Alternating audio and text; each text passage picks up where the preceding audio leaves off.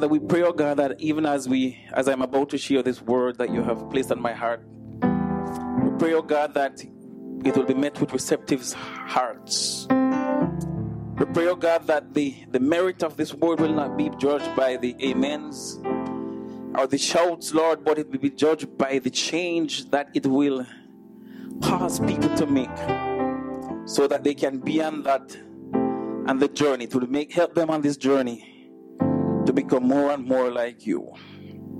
So, Father, we just pray you just help me, Lord.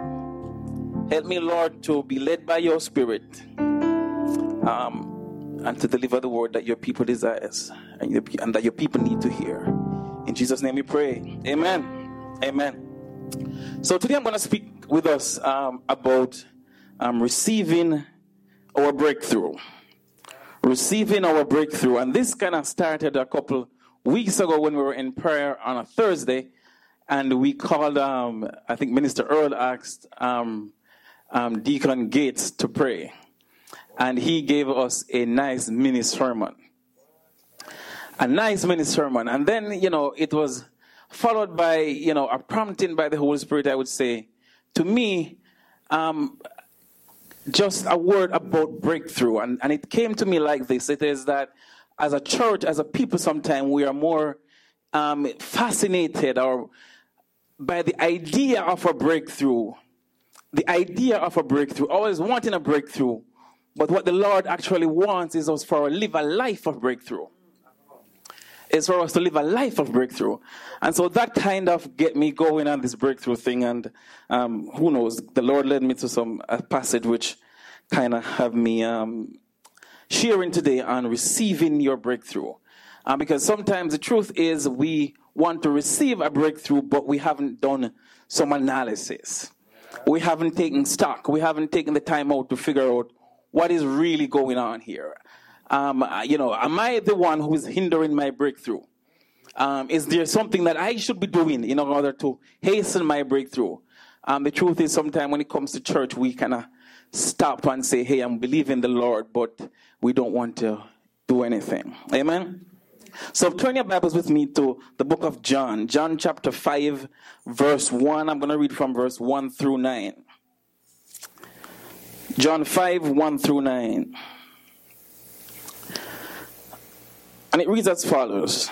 I know you all have um, electronic devices now, so it's like a, I don't hear pages anymore. It's like just boom, boom, and you're there. It said, sometime later, Jesus went up to Jerusalem for one of the Jewish festival. Now there is in Jerusalem near the sheep gate a pool, which in Aramaic is called Bethesda. Say Bethesda. Bethesda. Bethesda. Um, in some version it says Bethsaida. And every time I look at it, I see Bathsheba, but it's actually Bethesda, and which is surrounded by five covered colonnades. And these colonnades are actually like columns. Um, in, in, the old Roman, Roman, if you look old Roman movies, you would see huge columns. Those are what they call the colonnades. So it was surrounded by five colonnades. Here, a great number of disabled people used to lie the blind, the lame, the paralyzed. One who was there had been an invalid for 38 years. That's a long time. Amen. Who knows that 38 years is a long time? Is a long time. I'm 40 and I tell you, has, I've been here for a long time. When Jesus saw him lying there and learned that he had been in this condition for a long time, he asked him this question Do you want to get well?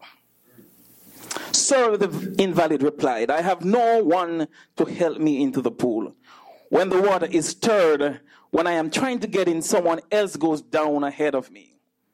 Then Jesus said to him, Get up, pick up your mat, and walk. At once the man was cured. He picked up his mat and he walked. Amen. If we, if we, my first, um, you know, my first point or my first thought here is in order for us to get a breakthrough, we have to first find out what's holding us back. Um, what's your condition? You know, if you if we start with verse three, it says, "Here a great number of disabled people used to lie: the blind, the lame, the paralyzed. One who was there had been an invalid for thirty-eight years." You see, I'm sure this man was, was waiting by the pool. He had dreams. He had aspirations. He, he probably wanted to go places, people to see, um, you know, things to do. He maybe wanted to have a family. But he was paralyzed and it limited his ability to live the life that he wanted for himself. It limited the ability to live the life that probably God had intended for him. He had a condition that lasted for 38 years. And as I said earlier, that is a long time. The truth is, for some of us, we may have a condition that has been preventing us from getting a breakthrough, from going where God wants us to go. And it may not have been that it is 38 years that we have that condition. It may be a month, it may be six years, it may be five years, but something is holding us back. And the question we have to ask ourselves is what is it that is paralyzing us? What is it that is holding us back from exploring or doing the very thing that God has called us to do or to live the life that God has called us to do? To live. There are many things that we could be, that could have been holding us back. You know, I will always say that one of the worst things that can happen to anybody, and I say anybody, is to live a life where you feel like you are just stuck. One step forward, two step backwards. You move forward today, and tomorrow you, you're backwards. You know, it, it's like a sin that holds you down, and you try to overcome it, and you overcome, and then you find yourself doing back the same thing over and over again. It is one of the worst things to feel like you're stuck. The worst thing. And in order for us to get that breakthrough, to move from that position, we have to do what I call a self examination. We have to look within ourselves and find out what is it that is holding, that is preventing me from achieving my goal. We talk about this being our sweet 16, and the truth is we have what, six more months to go? Or less than six more months to go. And we may have had goals at the beginning of the year. We may have, you know, have five points that we wanted to achieve this year, but for some reason, nothing has been done up to this point. As a matter of fact, we even forgot, we even forget about what those plans were. And the question we have to ask ourselves is, what is it that is preventing us? For some of us, if we go into the, the, the, the, the nitty gritty of it, it is, we may have so, low self confidence. You know, I had that for many years where I would be just like, you know, let somebody else do it. Um, I would not be in the front. I would not be in the front. I would not be up here speaking. I guarantee you that. Um, but we may have low self confidence, and because of that, we it restricts us from doing anything that would stretch us beyond where we our own our current position. It may be that we are we are just still hooked up on our mommy and daddy issues where, you know, mommy didn't do this to me, daddy didn't do this for me. And so, guess what? That is causing us to limp, limp along. We can't shake some of those things that have been holding us back. For some of us, it's just bad money management. We want to have a, a better life for ourselves, or a better life for our families, but we just can't figure out how to budget anything. We can't figure out how to live within our means. For some reason, if we get $10, we're going to spend $11 somehow. We will figure out a way to spend 11 or even 15 and, you know, put five on the credit card and then say we figure out how to pay that later. The Lord will make a way indeed. But that's not what the Lord wants us to do because the Lord asks us to be what? Good stewards of our finances. And being a good steward means you don't spend what you don't have, you spend what you have only. But not only spending, you save and you invest so that you can be a good steward. You multiply what you have. Amen. Amen. But for some of us, it may be finances. It may be, some of us may be hurt by somebody. You know, I can't remember, you know, it could be that for a young lady, it could be, hey, you may have been hurt by a, an ex-boyfriend may have said something to you who um, and he's probably married now and have wife and kids, and you're still stuck because he may have said to you, "Nobody's going to want you," and you're holding on that for the rest of your life, saying, "Hey, there may be a guy who comes around, but." You're like, I don't think he's going to want me because in the back of your head, you're still living those negative thoughts that someone has said to us. And the truth is, for some of us, we hold on to negative um, pronouncements of our lives as if they are prophecies. You know, people may have said something about you that, you know, is, is not right. I mean, within your spirit, you know, deep down in your belly, you know it is not for you. But for some reason, if they say, hey, you know, oh, you preach? No, absolutely not. You hold on to that thing like the prophecy. And the truth is, when it comes to the real prophecies that have been spoken, we let those go. We sweep those under the carpet. We someone might prophesy and say to you, "Hey, you're an evangelist," and you said, "No, the devil is a liar. I am a backbencher." I am not going to prophesy. I'm not going to evangelize because that is not what I believe God has called me to do. But the truth is, if someone has said to you, listen, you are a backbencher and you should not do a, a thing in the house of God, you will be like, thank you, Jesus. I am sitting right in this chair and I'm not doing a thing for God. But when it comes to, to accepting certain things about God, we tend to um, when it comes to accepting the work, the, the, the word of God over our lives, we tend to push it to the side.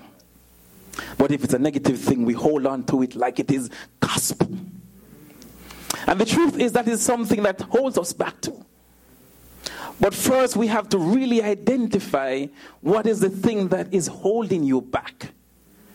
You've got to identify it. This man, you know, he was paralyzed. He was lying there for 38 years. That was his condition. And the truth is, you know, when you look into the, if you look deeper into, yes, I was read, I was really doing some deep reading into this thing. If you look into the condition here, the Bible says it is not that he was paralyzed wholly. It could be that he was paralyzed only to a certain extent. And sometimes the truth is, you know, we are paralyzed to a certain extent. You know, the truth is that, you know, instead of running 10 at, at 100 miles per hour, we're running at 50 because we are paralyzed to a certain extent. It is not like we are like totally defeated by the enemy. But the truth is, we are partially defeated. You know, it, it's like somebody who wants to serve the Lord with all their heart. It's like somebody who wants to really give off their gifts and talents to the Lord. But there is a sin that is so easily besetting them, and they can't do it because they know that within the back of their head, there is something that the devil has been holding me down with.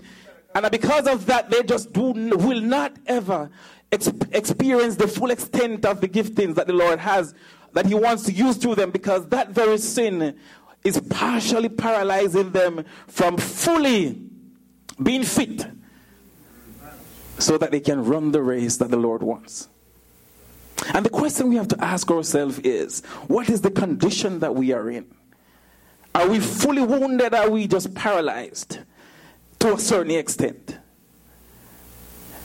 And if we are partially paralyzed, then we have to identify that very thing that has been partially paralyzing us, that is causing us to limp, and address that very thing in order to receive your breakthrough. The breakthrough will not come until we go to that very thing so that we can run freely. Get it fixed, get it healed, bring it to Jesus so that He can touch it. That's the very first thing we have to do. Really identify the condition. The next thing that we have to do is question ourselves do we really have what I call independent determination to get well? Do we have independent determination to get well? Are we determined to break free? Or or has this, paral- this condition become our norm? That we have become comfortable in this situation. In other words, we have learned how to live with this limp.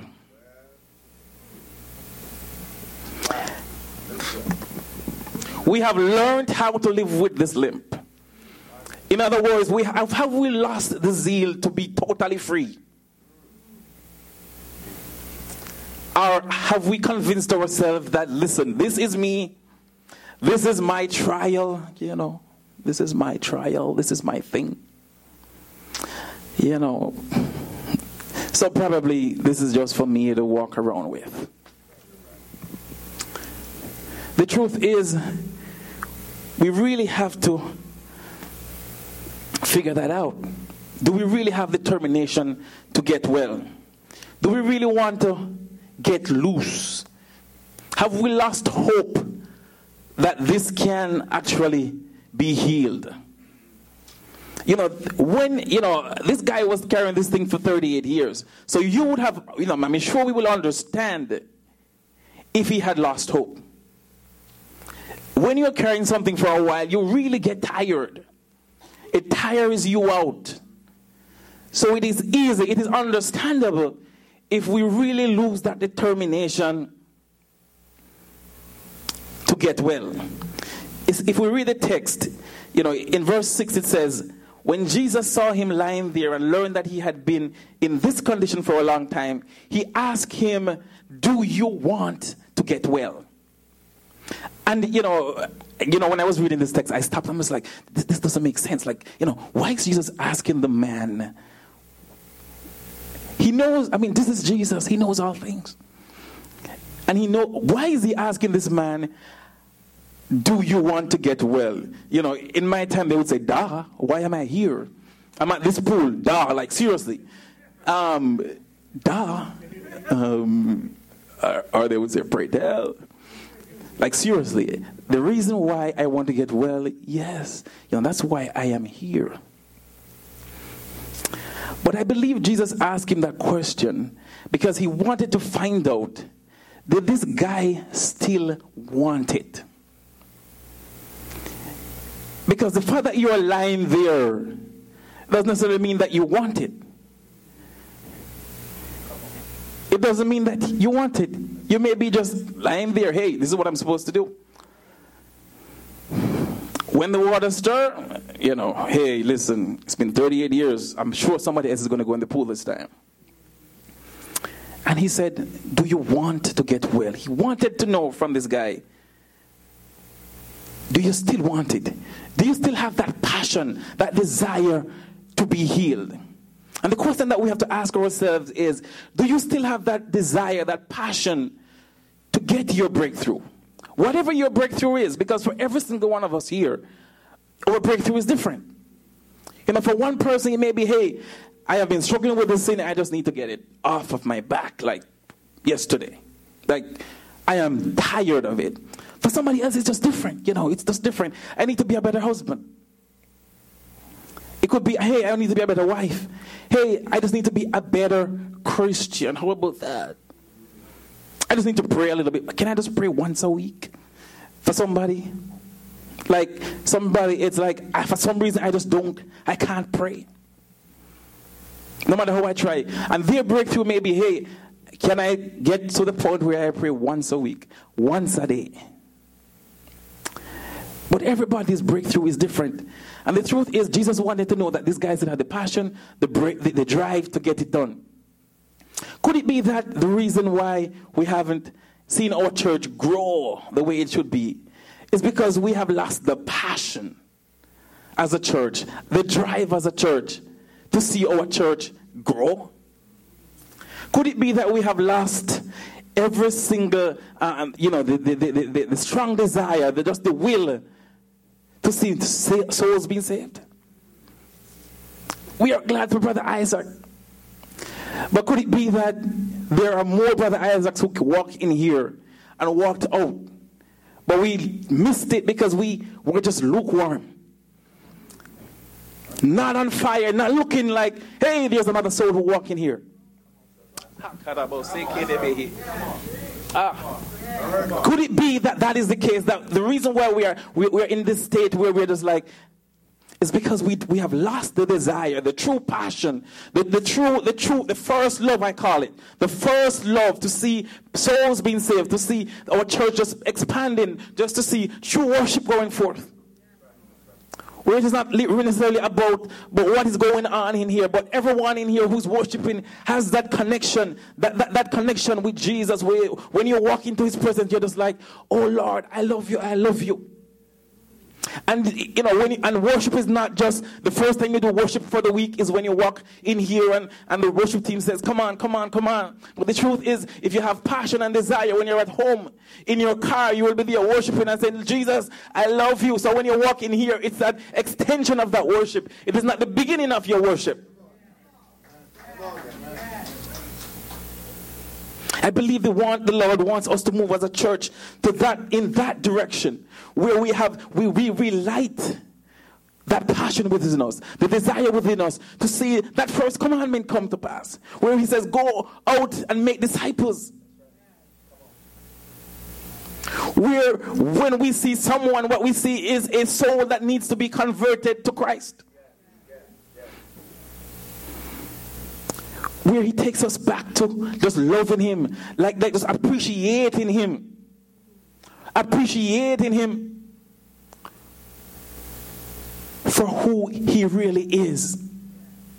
You know, one of the reasons I also thought when Jesus asked the man, um, do you want to get well is, is that the truth is one of the worst things you could ever do is to give a gift to someone who doesn't appreciate it. Because they're going to abuse it. They're going to take it for granted. And sometimes, you know, we have taken our salvation for granted. We have taken the fact that Jesus died on the cross. We have taken it totally for granted. We are like an autopilot, going through the motions, where people are dying and going to hell, and the church is just like sleeping, sleeping, with no care in the world. Don't care, like, hey, they die and go, gone to hell. Oh, gee, I am saved. We have become selfish as a people. Where we have our salvation, and that is all that matters. It's me and sweet Jesus. But he said we should go. And we have to have that determination still. That still that determination, that drive to go. To go out and make disciples of men. We have to be determined. Amen? Amen. Amen. One of the, you know, determination is, is just a, funny thing. I, I, have to tell you. My boy came into my, you know, I decided I was not going to um, write a sermon this time, but for some reason this morning I got up and I said, you know, I got to put it down on paper. I trust my paper, you know, my brain will slip. And I was in my in my little office in the basement doing just typing it out and my little son came down. He woke up and I heard him screaming upstairs, Daddy, Daddy, where are you? And he came down in the basement and said, Son, you know, he said, I want to do something. He, he took his math book and he opened it and he said, I am I'm going to do some math now, Daddy. This is, you know, like 7:30 a.m. in the morning. He wants to do math, and he sat on my lap and I, I, didn't say anything. He saw me doing my thing. He didn't say anything. He didn't say. He no, he just said, I'm going to do math. He sat on my leg, and I said, let me just do it. I did it with him. And he was fine. He did his thing. And then I said, son, very politely, I said, son, um, daddy has to finish this thing now. Um, so you got to go back upstairs to mommy, okay? And he said, okay. I am going to sit right here. He got off my leg and he sat right beside me on the floor. He was determined to spend time with daddy this morning. No matter what. It's like, oh, I can sit on your lap? All right, I'm going to sit right here. And I believe the Lord wants all of us as a church in this season to just be, just want to be in His presence. Be determined to be in His presence. And just like that little boy says, Listen, daddy, I may not be on your lap, but I'm sitting right beside you.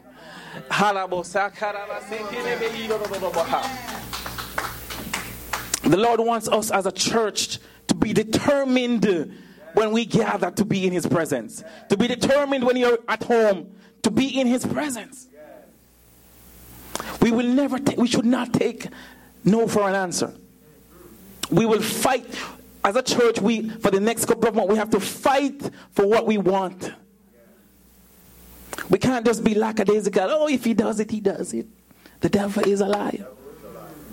If you want a promotion at work and they tell you what to do, you will do every single thing on that paper to get in. As a church, we know what we need to do to grow. Stop playing. We all know what we need to do. Make the time. If we want to grow as a church, that is it. Okay, it's not complicated. Let's make the time to grow. Let's make the space in our lives to grow. Let's make the space. It's not on my notes, trust me. It's not. Let's make the space to grow. We need space. Our lives are full currently. It is full to capacity. Work, full. Home, full. TV time, full. We are bursting at the seam. We have no time. The reason we are not growing is because we have no time to dedicate to growth. It's not only church growth, it's personal growth. The reason why we are stuck or stagnant as Christians is because we don't make space in our lives to grow. There is no reading time. There is no time to just study and to know. There is no time to do practical things. There is no time to say, hey, you know what? I've been studying about uh, um, evangelism. Um, I probably should practice how to evangelize. As a matter of fact, why do I need to? Why do I need to um, get a special team of evangelists um, when the Bible says that we should all go out so if everybody in this church decides that, listen, all of us are going to go out and all of us are going to learn how to what? Evangelize, then guess what? In no time, every single one of us will be bringing in one, two, three, four, five. Because we are taking the Lord seriously. Yeah, we've been playing church, church. We've been playing church. And I believe it's time for us to really, as my mother would say, break up that folly ground she would say to me, Boy, break up that folly ground. That's what the Lord wants. So, yeah, you know, we can do all the fancy stuff. At the end of the day, make space for growth. As a church, we got to make space too for growth. It's not just physical space, space when these people come in. What do we do with them? Do they just walk in here and we say, bless you. We give them a phone call and say, hey, thanks for coming to the gathering church. But what else do we need to do? What else do we really need to do if we are determined to make more disciples for Christ? And that's the true determination. It's not for, just for church growth, but it's to make disciples for Christ. So that somebody might walk in here who is just strung upon stuff he gets converted by Christ. We help to disciple him through Christ. That person then disciples somebody who becomes a minister of the gospel, who goes somewhere else. That's the ripple effect of us being true disciples. Is that the gospel gets spread across the globe. Amen? Amen. I'm on the clock. Praise the Lord. Praise the Lord, the clock is going. So, so that determination, amen. The next thing is we got to stop blaming other people. Okay, you know, this is verse seven says, "Sir, the invalid, the invalid replied, I have no one to help me into the pool. I have no one." His first response is, "I have no one." To help me. You know, how many of you know that we can't depend on people all the time to give us our breakthrough? We can't depend on people every time to help, help us to get our breakthrough. You know, we just can't. You know, we need people, yes, and we really do need people to help us to get our breakthrough.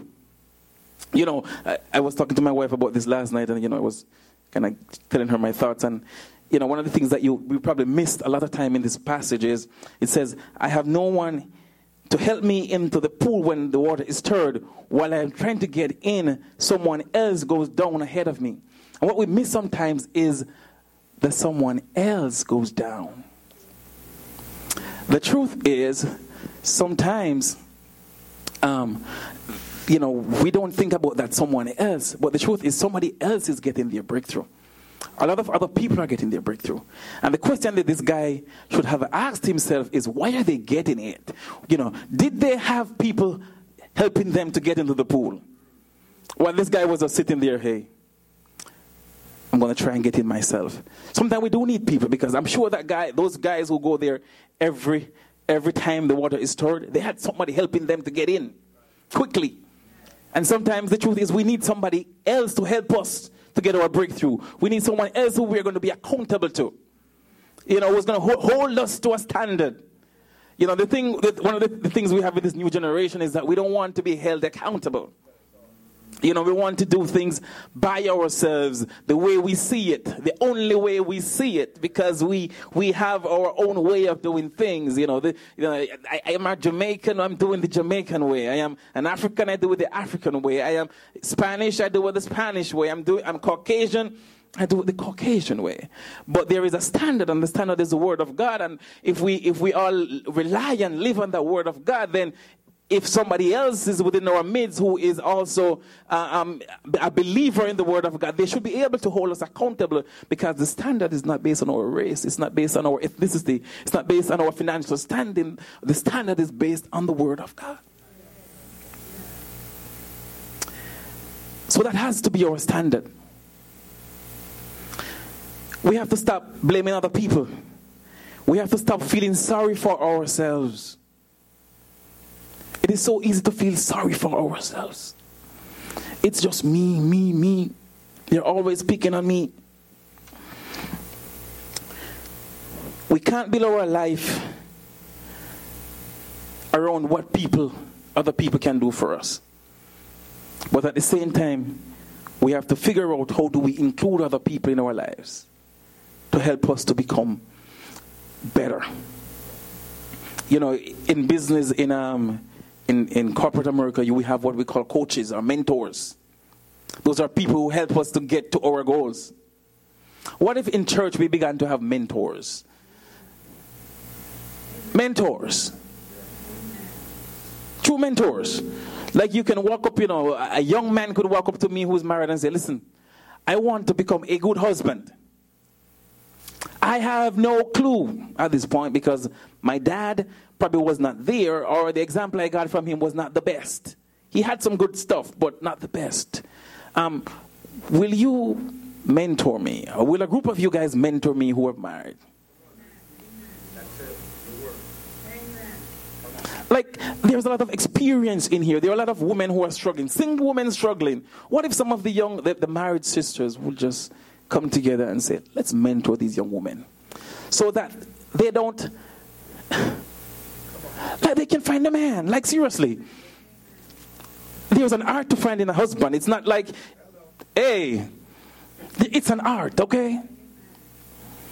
What if you mentor these young women into becoming um, women of God who are attractive to men, not just physical beauty, but their inner beauty? We will have less women being um, frustrated in our church. Because I guarantee you, when a man is ready and he sees a woman who is ready, there is no long waiting. But the truth is, sometimes we allow our sisters to be out there um, in the wind. When the truth is, some of us who are married and have been there, if you had just bring them in and just say, listen, this is what is going on here. Don't let this boy trick you. Uh, these are the signs. Uh, mm, no, no, no, keep moving. It will just prevent so much hurt, disappointment. What if we really became serious and became a true community in that way? Do you think our church would change? You think our people would change? I think they would. The truth is, we can't be lazy and expect a breakthrough, okay? We can't be lazy and expect a breakthrough. We can't just fold our arms and expect a breakthrough. We, we got to do some things. So, we got to leave the pretty party and we're going to have to join the hallelujah party. Amen? Amen. Join the, leave the pretty party, join the hallelujah party. so, the next point I have is after you you, you, you decide that you're still determined to get your breakthrough, after you have you stop blaming others, the next thing you have to do is you have to ask yourself, do you have the faith to receive? Do you have the faith to receive? The Bible says, Then Jesus said to him, Get up, pick up your mat. And that once the man was cured. He picked up his mat and walked. The truth is, the guy didn't know Jesus from Adams. And he could have laid there and say, You know what? Stop playing. The water didn't stir, brother. I'm waiting for the water. I'm not moving. And the truth is, sometimes our breakthrough come and pass us because we do not have the faith to receive it. We believe God for it. We really do believe God for it. And let me tell you what belief means. Um, it means it is to feel sure about the truth of something. We can feel sure that God is going to give us a breakthrough. We can feel sure that God is going to change your wife. Not going to happen.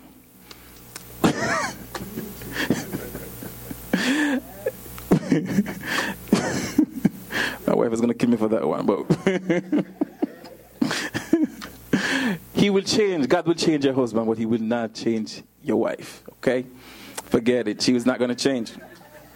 Amen. Accept her for who she is. She is not going to change. I'm telling you. I'm giving up on that one. Accept her for who she is in the name of Jesus. Oh, Lord. You better accept her for who she is. Um, she's not going to change. Praise the Lord.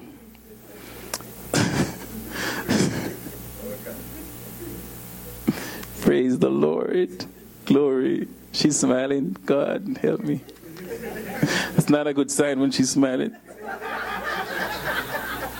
Lord, help me. Oh, Lord. See, I, am lost my track now. I can't even preach anymore. I mess it up.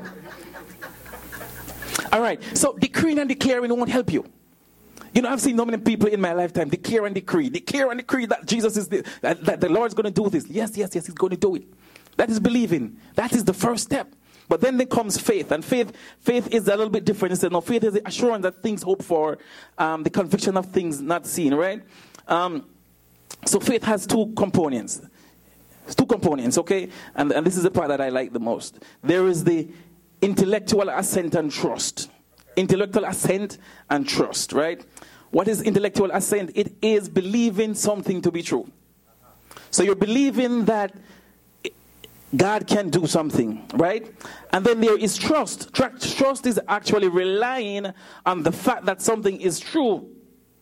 It is relying on the fact that something is true. You know, I heard um, a pastor, is it, I can't remember his name. He used it this, he, this, explain it this way. It's like you go into, out into the parking lot with your car keys. And you sit on the bonnet of the bonnet, the bonnet of the car, the front of the car, and you said to yourself, um, I am believing the Lord that if I put the keys in this ignition and turn it over, it, the car will start and I will, and I will get to my destination. That is belief. You believe that. But trust is taking a step further and you say, you take your keys and you go into that car and you turn the ignition. You're doing. You're doing.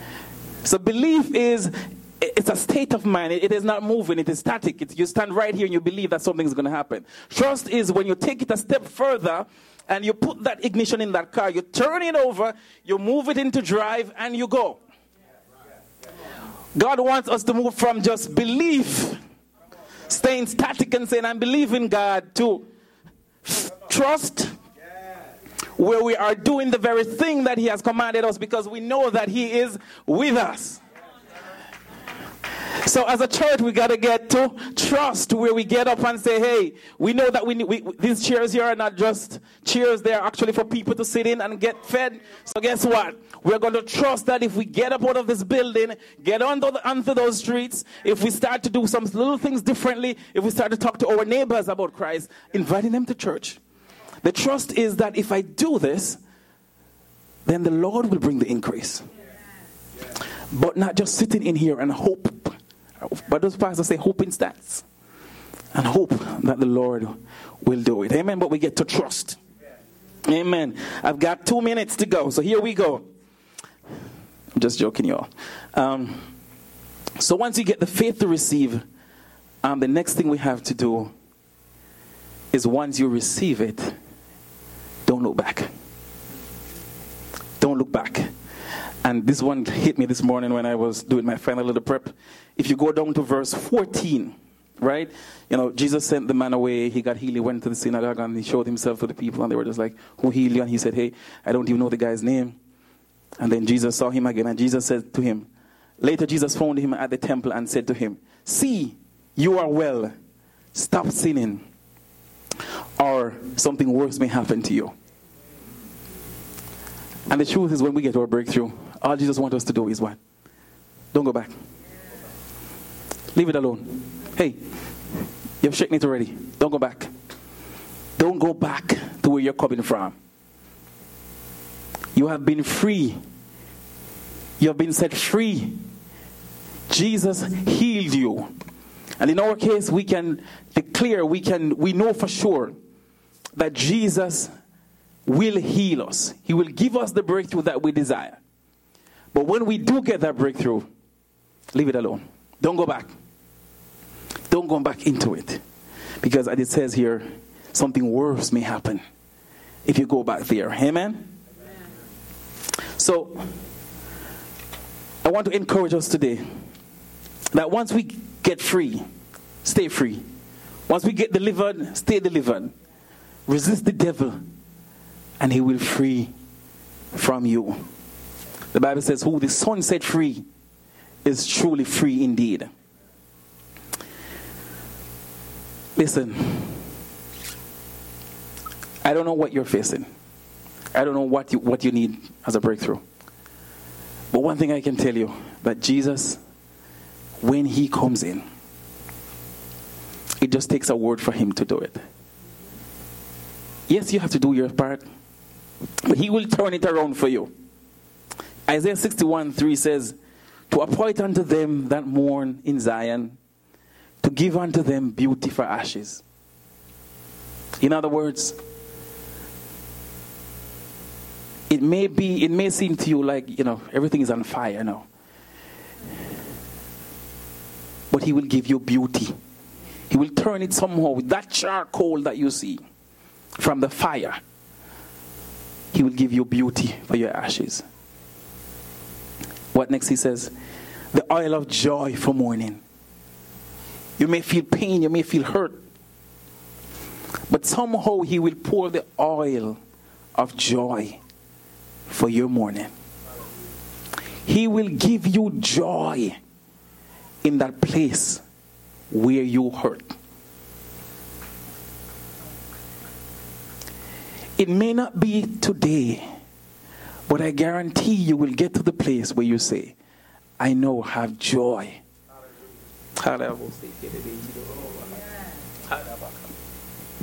For my mourning.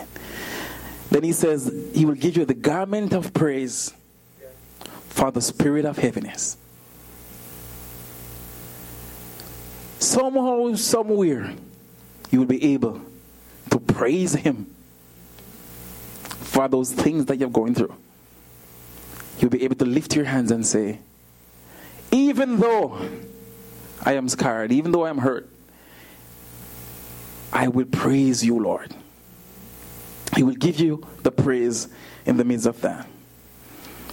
And to, and to wrap it up, he says that they might be called trees of righteousness, the plant of the Lord. And then I love how he ended. He says that he might be glorified. Know that whatever it is you're going through, when you receive your breakthrough, it is for one person, purpose, that he might be glorified. Amen. Amen. Let's stand to our feet.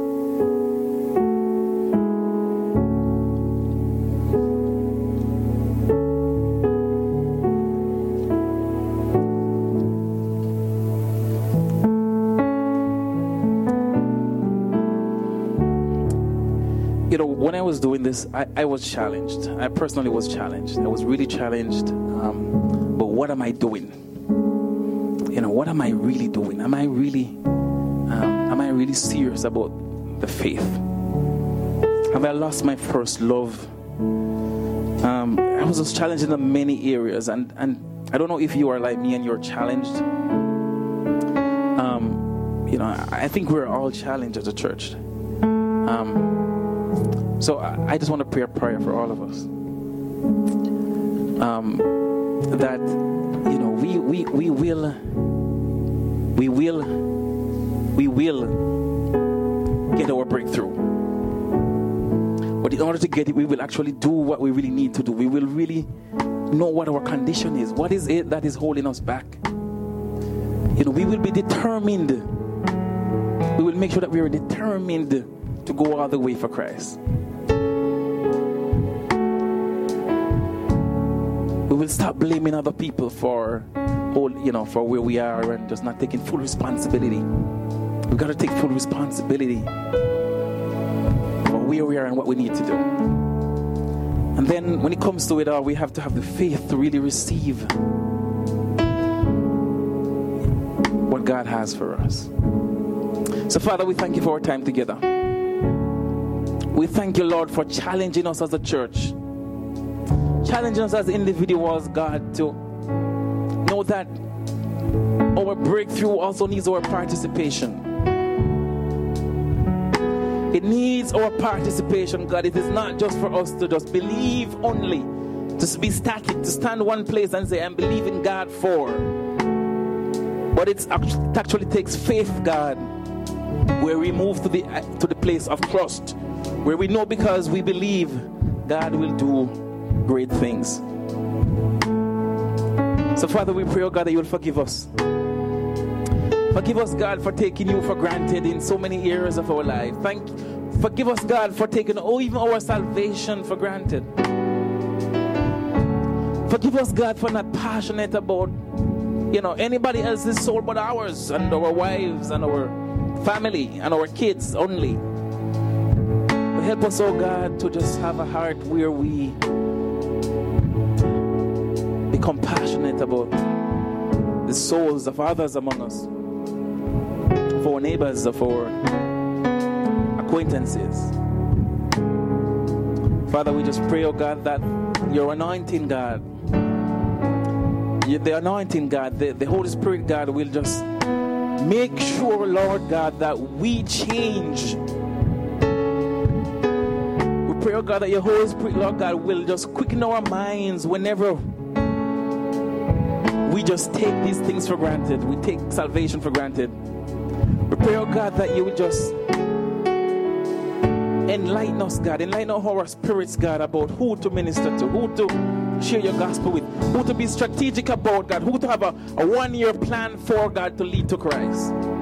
A five year plan to lead to Christ. Whatever it takes, God, help us to have plans, Lord God, not just for our own lives, but also plans, Lord Jesus, to see souls, people in our midst, God, become Christians. So, Father, we thank you for our time together. We pray, oh God, that you will just be with us all as we go through this week. In Jesus' name we pray. The church say, Amen.